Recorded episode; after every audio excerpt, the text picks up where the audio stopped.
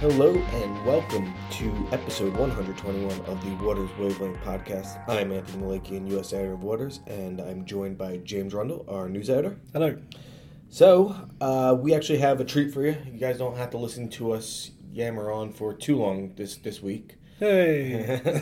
we have um, uh, Dave Remy and Chris Condron uh, from Linedata. So, they're going to be on and they're going to talk about something that if you read about it and if it, it sounds boring and it, it, it, I tried to do a little bit of study on it, but so it's something called CQRS-ES, so Command Query Responsibility Segregation, uh, which is a pattern uh, for event sourcing. And now that we've lost half of our audience, let's just carry on. I mean, I swear Way to to set God, them up, Tony. This I it. swear to God, it sounds like uh, root canal. It was actually a very enjoyable conversation, and it's kind of just one of those topics that you could read about, and you know, when you read about it, kind of, it's like reading a computer manual or something. I don't know, but having a conversation about it makes a lot more sense. And so, Dave and Chris are going to come on, give a little bit of the history of it, um, how they how they see use in it now. Uh, companies like Amazon are getting on board, Jet are getting on board, Jet.com. Um, and as the industry moves towards more and more of a microservices, you know, uh, orientation, uh, relying on cloud delivered tools, uh, this the CQRS uh, pattern could see wider and wider adoption going forward. But there are challenges, there are risks, and so we'll also go into that. So that's going to come up in a little bit. Is it Uh, the first vendor we've had on the podcast? I think, or is it? Uh, IBM we've had, IBM, yeah. and we've had the Julia guys, Julia Computing, and really oh, and then uh, ChartIQ. of course, yeah, yeah. Dan Schleifer. Yeah. Um, so well, I mean, but we are opening this up more and more, you know. Um, and so if you guys have any good pitches that don't have to do with what your company sells, Yeah, but just this is industry actually a trends. great example, man. This is just a good story that you want to talk about. Um, This is the kind of thing we're, we're aiming for. So yeah, Exactly. Industry wide uh, issues, kind of things like that. Uh, certainly reach out to us. Um, James and I, in just a moment, we're going to talk a little bit about uh, Bitcoin adoption um, and Coinbase. And you know, just because James is like, come on, we haven't set, talked about it for about three weeks. And you know, this we- week we- was uh, had a busty out. Yeah. big uh, coin conference here in New York, uh, New York City. which we did go to. Uh, yeah, exactly. I just wanted to see the Lamborghinis. Um, before we get into any of that, just really quickly. So the Waters rankings. By the time you are listening to this, because it's going to go live on Friday, we're recording this on Thursday. The Waters rankings entry uh, submission deadline is 1 p.m. Eastern, 6 p.m. UK.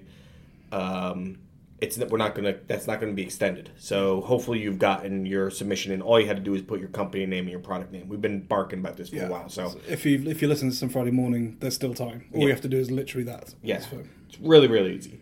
Um, but the second piece of this is the our readers, our subscribers who are end users, so banks, hedge funds, brokers, whatever. Uh, May twenty second, Monday, the voting will begin, and that'll be open for I think about three weeks.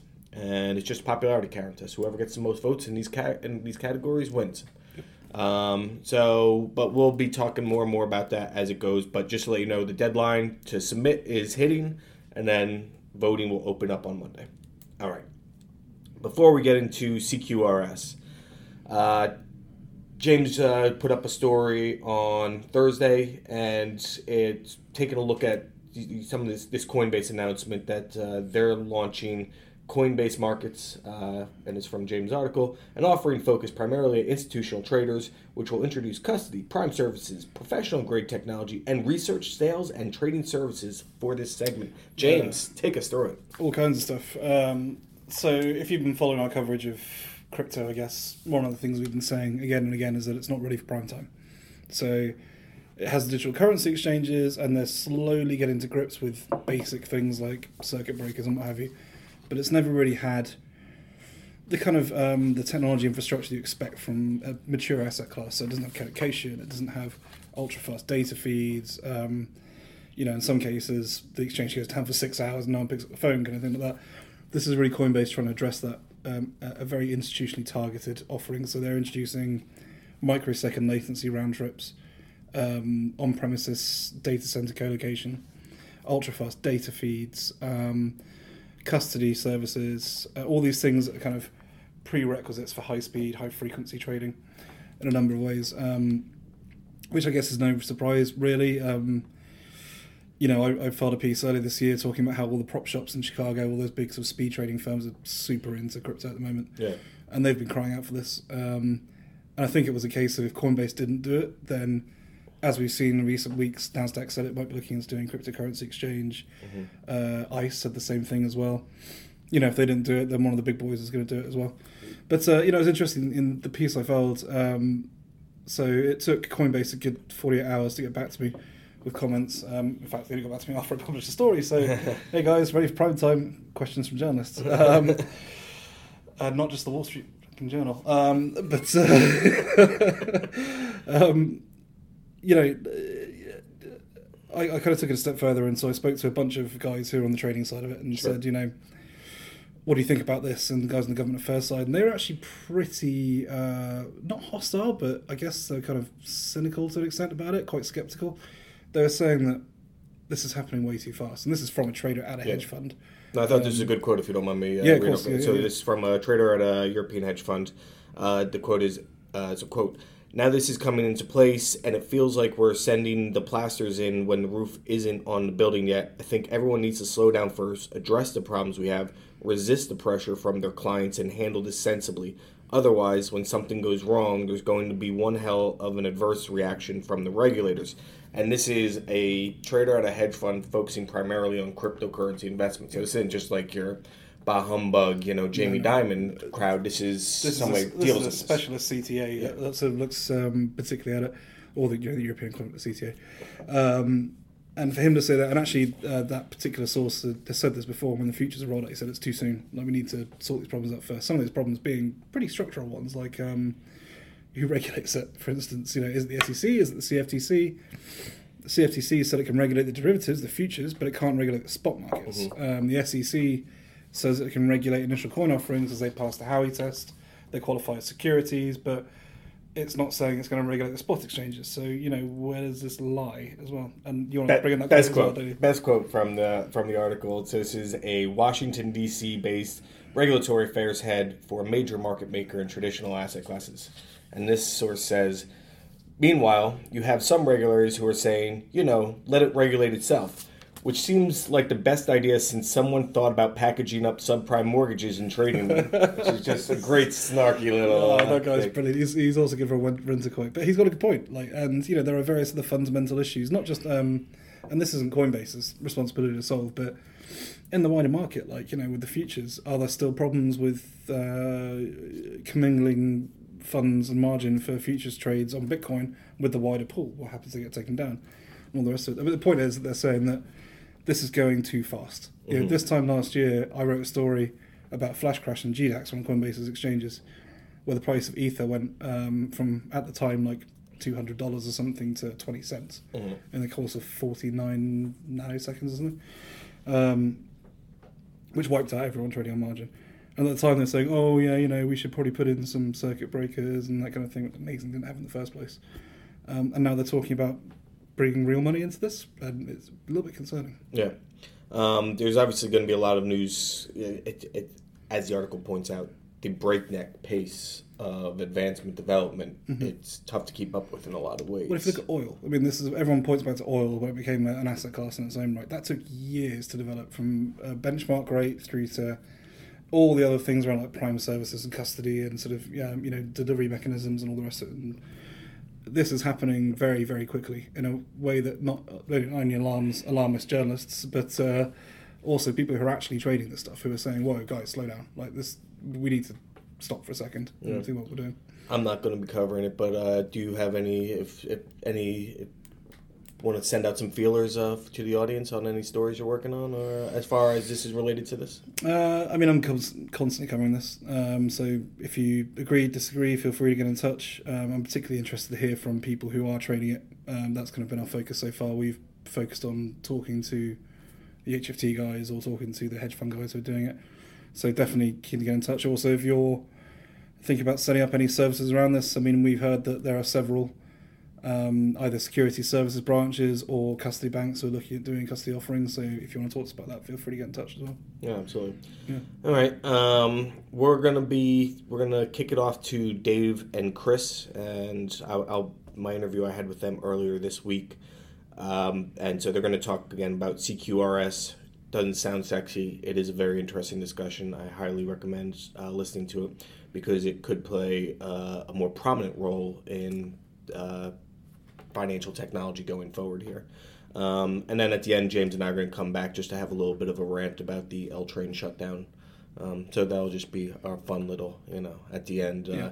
You know, you have your serious talk, CQRS, L train shutdown. so, um, but yeah, uh, until then, let's just first kick it over to Dave and Chris. All right, I'm now joined by Dave Remy and Chris Condron from Linedata. Uh, Dave is uh, Linedata's Chief Technology Officer for the Asset Management Vertical, and Chris is the Principal Software Architect uh, for the Asset Management Vertical. Today, we're going to talk a bit uh, deep in the weeds on data architecture and talk about something called CQRS-ES. CQRS is a pattern, stands for Command Query Responsibility Segregation, and ES stands for Event Sourcing. These are things that I am just learning about now. Some of our audience will be uh, as well, and some people will be more familiar with it. But to start off with, either Chris or Dave, whoever wants to kind of kick it off, why don't we go over kind of the history of this and how it got started, I believe, in algorithmic trading. Yeah. So let me start for a second because Chris will have a lot of depth because Chris has really been deep in this, and as principal architect, he's been doing a lot of our strategy around strategy around, and has been in this community for a while. Okay. Um, and he, he can also give some of the history beyond. But we'll talk about what it is a little bit. Um, Sure. So, so command query responsibility segregation, event sourcing, and later I think we'll just probably use event sourcing for short. But Okay. the command query responsibility segregation is actually pretty straightforward. It's just splitting the write side, which is the command side, from the read side, which is the query side. And the idea is if you separate those concerns, then you can optimize for the write side um, and get high optimization and actually simplify your, your overall architecture by optimizing for the write side or the command side, and then also separately optimize for the read side, for the query side. Okay. Um, and if you, you, you do that, and that can be somewhat independent from event sourcing itself, you, um, event sourcing, but it enables event sourcing. Um, and then the event sourcing side is now that you have the commands going in, um, now you have commands going through the architecture and the writes going through, you can keep, rather than going and changing the state of the database itself, you actually keep the events that build that would build up the state of the database.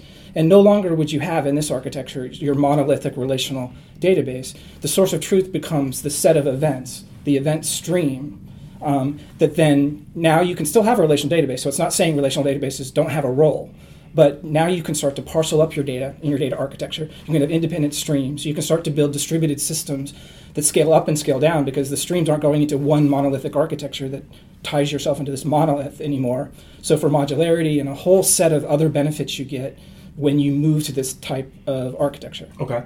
And so, Chris, why don't you expound and Sure. talk about history? I mean, when I when I give a talk about um, event sourcing, which is really the core pattern here, I like to start with the Mesopotamian tablets Okay. for grain records from like three, five thousand years ago, Okay. because we can still read them. They're Yeah. write once media, and they've got the. I can still read the grain record from this silo Sure. three thousand years later. Okay. And then it shows up again in Italy, you know, with the Renaissance and shipping. So all of a sudden, merchants have this problem where they're going to take their entire family fortune, put it on a boat, send it to China, bring it back. Okay. First real distributed system. And how do you make sure all the ledgers line up? Never would have thought this was millennia old, but sure. And so what do they do? They created ledgers in double entry accounting. One ledger goes on the boat, one ledger goes stays at home. You bring them back together and you reconcile them. okay. Then again, you see the beginning of computer science. We talked about messages and functional program being sent back and forth. And then we started to have data as a big problem. So the relational database came in, and the transaction log behind the database is an event stream. Okay. But then everyone focuses on, you know, that third normal form read model. Mm-hmm. So what we're finding now is now we're, we have to re- reinvent it again, because now, while the database is wonderful if you have one office and one site, and everything's there, as soon as you have an office in New York and Hong Kong and London, Sure. how do you keep them all in sync? And now more and more institutions are becoming more Correct. global in nature. and, then- and and now- microservices and, Right. and so in and of the itself. cloud and all that stuff, Sure. the microservices, is that on steroids. Yeah. So now we're rediscovering this very old pattern Okay. of don't forget things. Write down what happened, don't erase them, don't change them, and build up your state. Just by wonder, everything that you're saying right now, it's there's a familiar uh, undertone in blockchain distributed ledger technology. And How does that maybe play into this? So blockchain, my take on blockchain, Yeah, I'll which have I'm opinion. we don't always agree on this. Okay. I Yes. like that even better. blockchain is event sourcing on a public node or series of nodes with a encryption's key on each event. okay. You just chain your encryption down, and event sourced with a chain encryption key is blockchain. Okay. Yeah, and so it is a ledger based. This is a it's a private ledger based uh, model because so you don't have the, the elaborate consensus based algorithms. Um, because you don't need them internally typically. So, and you have performance, like the type of performance that you can see in these types of systems, uh, and primarily because you don't need those elaborate consensus algorithms that you would need for a blockchain. That's one. That's really the thing. The thing that makes it different. But the general idea of a ledger and actually using the ledger-based model to now be your core data source, your source of truth, of which you can drive now that those events that are created, you can drive all sorts of views now um, based on that, rather than relying on one view, which was your norm, third normal form relational database, enables all sorts of other scenarios. Many of them, which you do see in the in the blockchain Right. And, world. and now you can time travel because I can go back and replay and say, do what if analysis because I have all the things that happen. Okay. Right. If I want to back test an algorithm, Okay. if I want to go back and research why did this occur, everything is there. I don't have to have all my audit tables and history tables and as of as at tables. I just put a you know a compensating event in the log where we made our where we changed our mind, and now it's part of the record. Okay. and you just play it all together. And for for performance, I've written systems that run at like 113 million events a second on one core. Yeah. So you can get this thing screaming fast. You know, as you said, the, the idea behind this is plenty old, but this has been around for a while. Take me through maybe why it's not completely, totally 100% adopted, um, and how maybe some, what the kind of maybe the devil's arg- argument is, because I've read, I don't know, but that this can add some complexity if Yeah. done incorrectly. Yes, if done incorrectly, it can definitely turn. a But then again, your database, if done incorrectly, can turn into a into a pit of despair, right? Um, so it really came. The recent story of it is Greg Young. Really, he was running CTO of an algorithmic trading house in Canada, Okay. and he took domain-driven design, and he made the events domain objects, and he event sourced the entire the entire system for everything in the trading house. Okay. So they were doing full speed algorithmic trading, all event sourced. Um, and that's really the current wave of this. And now it's being redif- rediscovered by Jet.com and other startups. Netflix. Netflix. So, from Silicon Valley to financial services, you're getting a lot of adoption, but there is still some controversy about complexity. There, Right, the, the community will often argue; they'll argue about this to some extent, but um, there is a one of the reasons the complexity is there, and, and some will argue it's it's much simpler. And you think about it, there's a good argument for it, I think. Um, the, co- the complexity r- right now, all the systems are there, and they have a lot of what they call accidental complexity. It has because they're, haven't been designed with this model of of this writes being separated from reads, and this this leads to a one way sort of flow of data through your system. And if you look throughout the industry, like if, I don't know if you're familiar with React uh, on the on the UI side, um, or Angular 2, uh, everybody, or functional programming techniques, this approach of having um, immutable data as much as possible, so l- limiting where you're writing and then having immutable data actually simplifies things. And this is what you see. What you see. However, people have been building systems in relational database for 20 years. What do you mean I can't edit? So if you take away that edit from someone who's been doing this forever, and they're like, I don't know what to do next, Okay. right? And so you have you have to understand the, the programming model to do this, and really it's not well known yet. But the challenge that I see is if, if you're really trying to build distributed microservices, micro, decoupled microservices oriented system where the data itself, the module itself, can stand alone, uh, there's there's not a lot of options. There's not a lot of if you look out in there, you won't see a lot of prescription about how, how to build those types of systems. Mm-hmm. Where this is like a nine-year-old. So Greg Young did this in 2009. Mm-hmm. It's a it's a mature approach for building these modern, distributed, scale up, scale down, mm-hmm. highly auditable systems.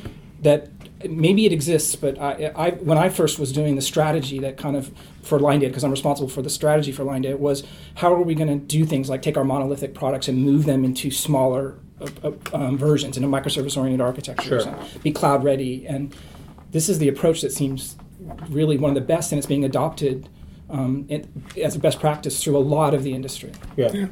And I haven't had any trouble getting junior developers when I can sort of get them fresh Mm-hmm. and train them.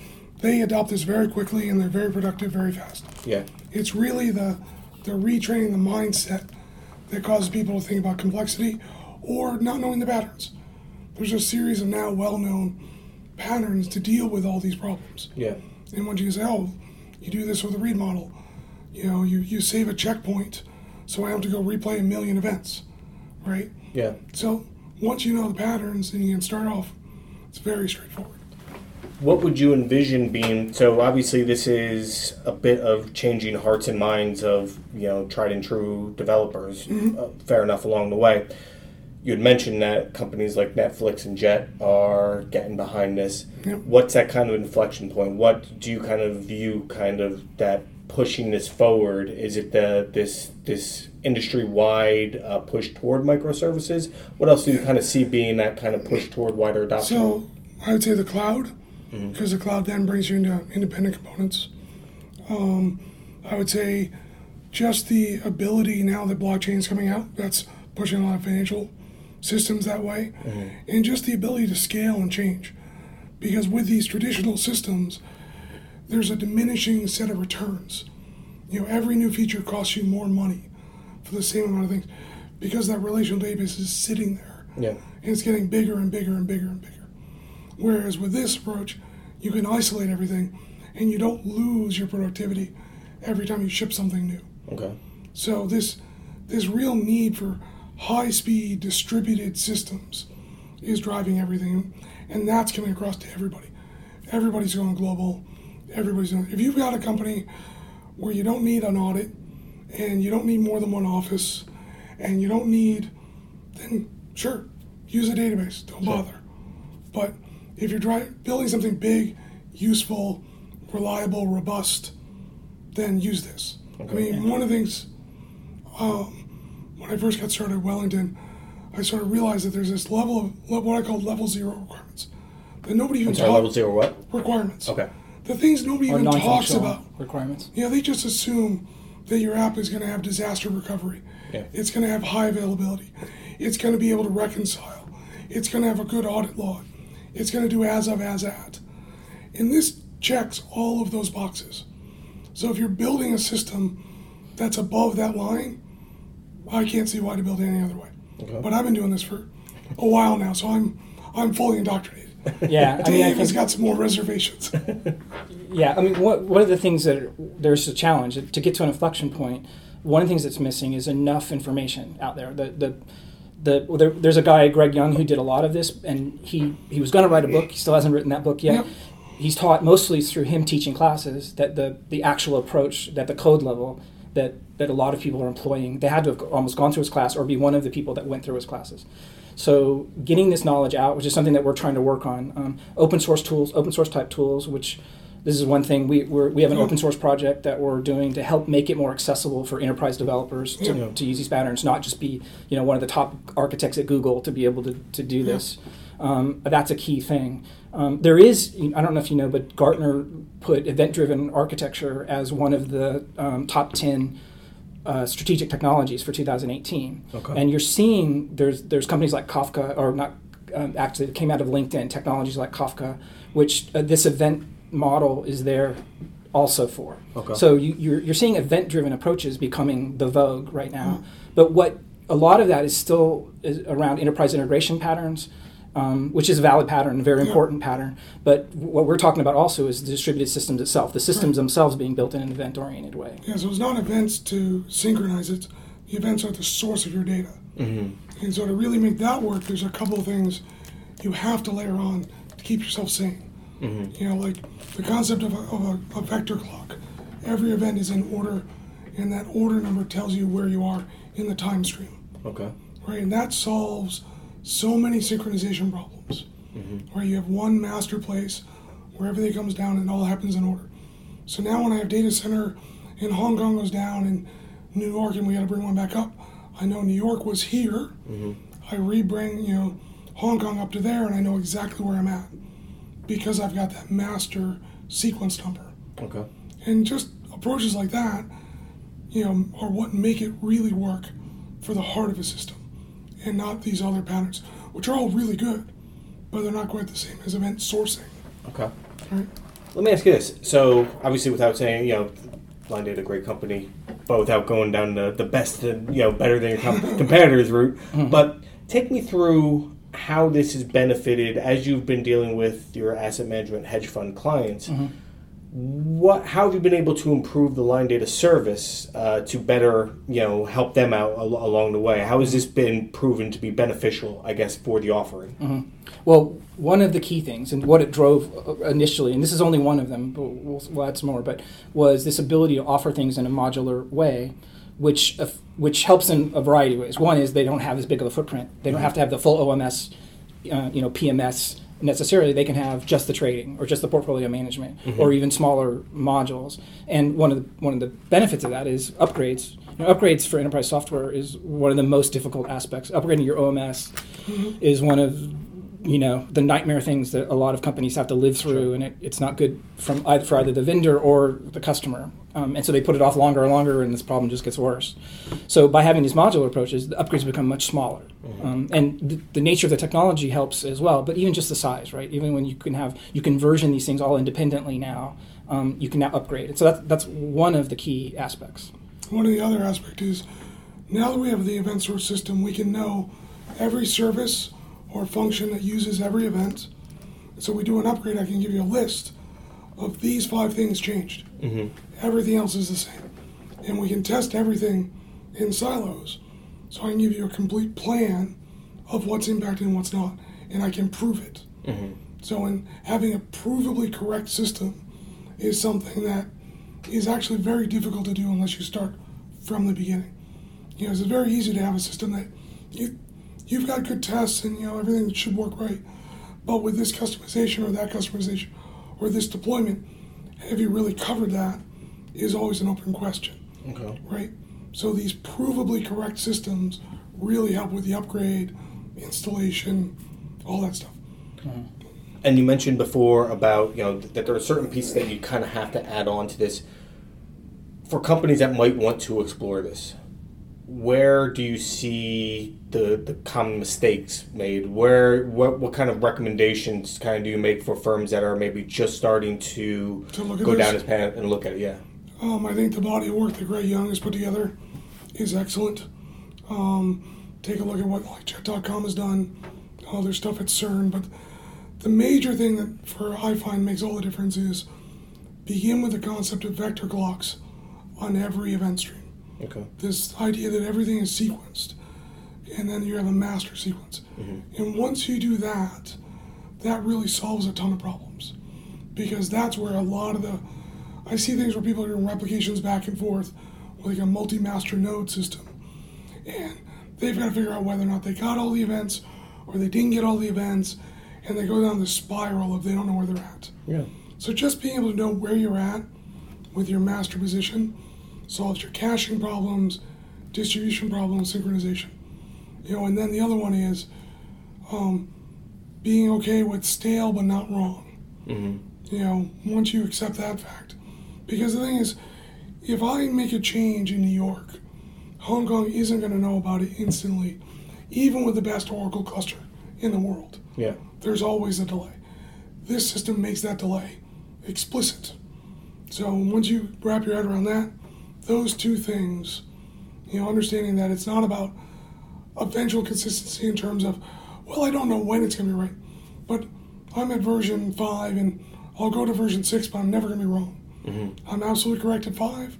I'm absolutely correct at six. Okay. and I guess to, at a higher level, and you can probably tell this from talking with Chris.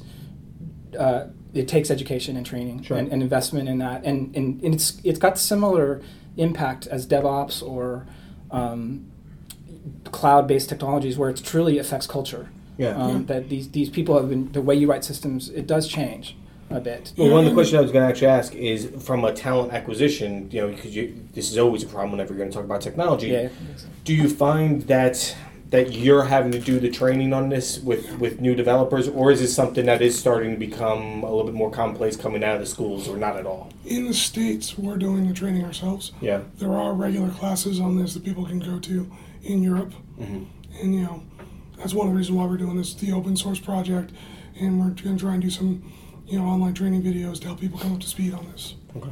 Yeah, and I- So- uh, that's exactly right. We're we are investing in do, in the training ourselves right now, and we also this is a part of the, the answer to one of your previous questions that this is one of the things we want to be a part of, and w- why we'd like to be on a podcast like this and and and actually start getting a community, a larger community. Sure. Um, there is a larger European community actually, and you see London getting a lot of a lot of these types of examples happening, and and similarly, we're doing things like in Boston doing a CQRS ES meetup. Um, in there, we're, t- we're we have a, and that's been a very successful meetup. We've only had seven meetups so far, um, but we want to do the same thing in um, in New York, in London, and and spread this more so the knowledge. Any so that's more- particular reason why this kicked off more in Europe than over here? Because Considering the guy Greg, is in Canada. because Greg uh, well, he was in Canada when he did it. He then moved to Europe Oh, okay. and he got married in Europe. Ah. in, in Lithuania. There you go. yeah. there you go. That makes sense. And that's exactly why he moved over. Very good. So, um, Well, and then is there anything else? I mean, anything else? I, I mean, that maybe we didn't hit on that you think is important uh, from there? I mean, on the on the pure dev side, I mean, when you really get going with the pattern, you find it's faster to develop features, it's easier testing, more rapid delivery, much more robust deliveries in terms of quality, and you know higher performance systems. So once you get over the bar to get running with it, you reap all those benefits and they stay. And bringing juniors up, you know, as long as you expect you have to do it, Yeah. isn't a problem. So you, the, the listeners can't see my gray hair, but I've been in this business for 30 years, and and really, I guess I, in my role, I had a challenge with strategy. It's a, it's many of our listeners will have the same role, a challenge of what is the strategy? How do you what in this cloud oriented, um, microservices oriented, API oriented, um, data, the importance of the visibility of data. What strategy would you use to actually do that? And I really we ran into serious problems with the relational database itself. So this concept of turning the relational database inside out um, and actually thinking of the, the log of events as being the source of the source of truth ends up being an approach that you can use to for solving distributed systems problems. Um, and so for me, and, I, and a lot of people we've exposed this to, this is something. This is a paradigm sort of shift from that relational model that is, I think, is not only extremely valuable. I think it's mandatory to be able to build these new types of uh, distributed systems. So. And it also opens the door to complex event processing, AI, machine learning, all become simple because now you have all the changes. Yeah. So all the work you would do in a relational database, or half the work, to create your data sets to train your AI is done because you just go back over the, the, the event stream of all the changes that occurred. Okay. Well, Chris, Dave, thanks so much for taking time and filling us in on this. Yeah. Thank you. Thank you very much. Pleasure to be here. All right, and we are back, um, which is great because we just we never really we just Almost as if no time passed at all. It's amazing. So that was a great discussion uh, on CQRS, and uh, I want to thank um, Dave and Chris uh, for taking the time and coming down here to our offices in our fancy little studios that we have here. I did hear him when they walked in going, "Oh, you're going to take us to the studio?" Then you're like, "Yeah." Um, so here's the conference room. Conference room, good acoustics. Speaking of uh, putting any feelers out, if anybody has any professional grade uh, recording equipment they want to give to us for free, yeah. then we can make this better. We will definitely listen. We were nominated for a Digiday Award, you know. Sorry, finalists. Finals, finals. Yeah. Um, so, I ta- I live in Williamsburg. Yep. I don't take the L train. I take the ferry service. I I refuse unless I'm it's too late in the. But then I'm just kind of drunk, so I just don't mind getting onto an L train and shooting across the river. But uh, and James has to take the M, I believe it is, to get Take the. M and then the J and the Z as well. Yeah, yeah. MJZ to get from uh, Which are the three ones that are going to be most impacted by this, which is awesome. Having just actually, and and just point of fact, where I live in the arse end of Queens. Um, the M that goes to the metal viaducts has just been down for a year. We've just got it back. Yeah. So my commute's just shrunk from being like an hour and 45 minutes to being 45 minutes. It's the best thing in the world. Yeah. Literally this morning, I got off the train and I was like, well, this is great. Like, I'm walking great. into work. And then I read this piece. And then uh, the Village Voice uh, put out uh, the article is the L train shutdown scenario just got a whole lot worse. And one of the scenarios, one of the plans is to rely more heavily on the JMZ. Uh, Well, that's why they shut my line down. The idea being that they were going to reinforce the viaduct to carry, you know, more trains and uh, more volume of passengers on it. Yeah. Um, unfortunately, one of the things that, that either they didn't really consider or that they just said, you know what, we'll just see what happens and roll a dice here. I think they knew about it all along, and they just didn't want to say it because everyone was going to literally riot. Yeah. So the problem that you face is uh, the way that it is set up. So this goes over the Williamsburg Bridge um, into Manhattan, and then there's this uh, as the as this is from the article as the J train departs Marcy Avenue, it departs onto uh, an S curve heading towards Williamsburg Bridge. So it, you naturally have to slow down. And what they found is that under perfect conditions, uh, they can um, 24 trains can cross the Williamsburg Bridge per hour. Is under best case perfect conditions, which anybody who's ever lived in New York City and experienced the MTA, perfect conditions is I don't think that that actually exists. I mean, it's just by very by dint of the fact they have to shut down. When they talk about shutdowns on lines, they're talking in year terms and not just in mm-hmm. sort of. I mean, I was back in London last week and I was talking to a few of my buddies about this, and they were so they were complaining about the district line being down the weekend, and I was like, stop moaning, guys. I mean, mine's been down for a year, and they were just like, what? Like, Yeah. How'd you manage for a year? I said, well, the L train's going to have for two years, and it's like, what the hell, man? Yeah, no, it's going to be tough, and you know, just just reading from this article, this is pretty in, uh, interesting. So, uh, just reading from this Village Voice piece, but yet these same planning documents show that even 24 trains per hour, if achieved, represents an increase of only three trains per hour over the current schedule. That's enough to carry approximately 6,000 more riders per hour than currently possible. The L train, for comparison, carries almost four times that, or 24,100 riders per hour across the East River. And then this is the other piece that I thought was really interesting. Unfortunately, there aren't any other lines uh, with extra capacity to pick up the slack. Uh, it kind of gets into um, what it is, but basically, this comes down to if you look at all the trains that are crossing the East River that L train riders could potentially take, um, the, the, the takeaway of this is that that comes to 12.5 fewer trains total, an overall reduction in capacity of approximately 25,000 riders per hour.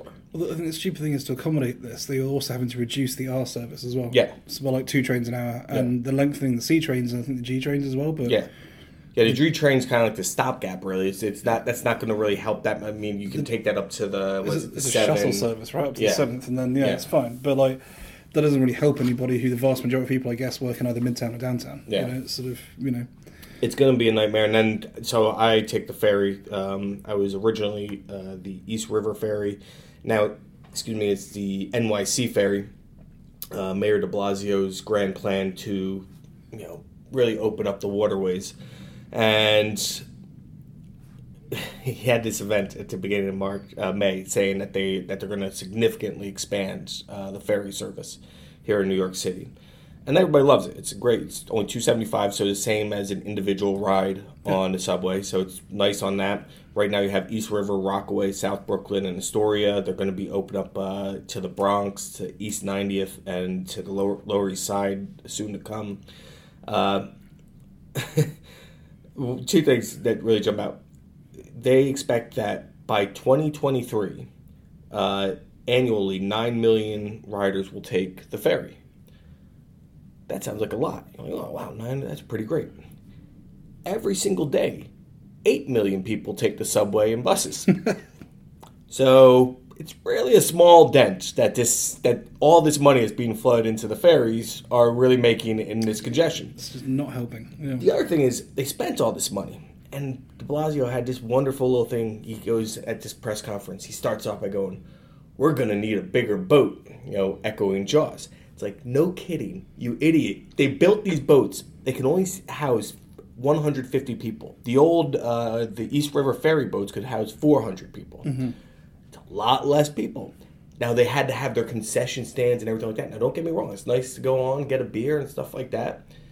But there's no room. You're just a sardine at peak hours. So now if you're going if you think that just shoving more people onto this boat is going to be an answer to any sort of L chain con- congestion, you're absolutely out of your mind. And so now they're going to spend money to build some 350 passenger boats. Probably should have thought about that sooner, I guess. I mean, this comes back to the, the subway thing as well, which I thought was mental. Is the fact that they've brought out all these um, seatless carriages in the L train Yeah.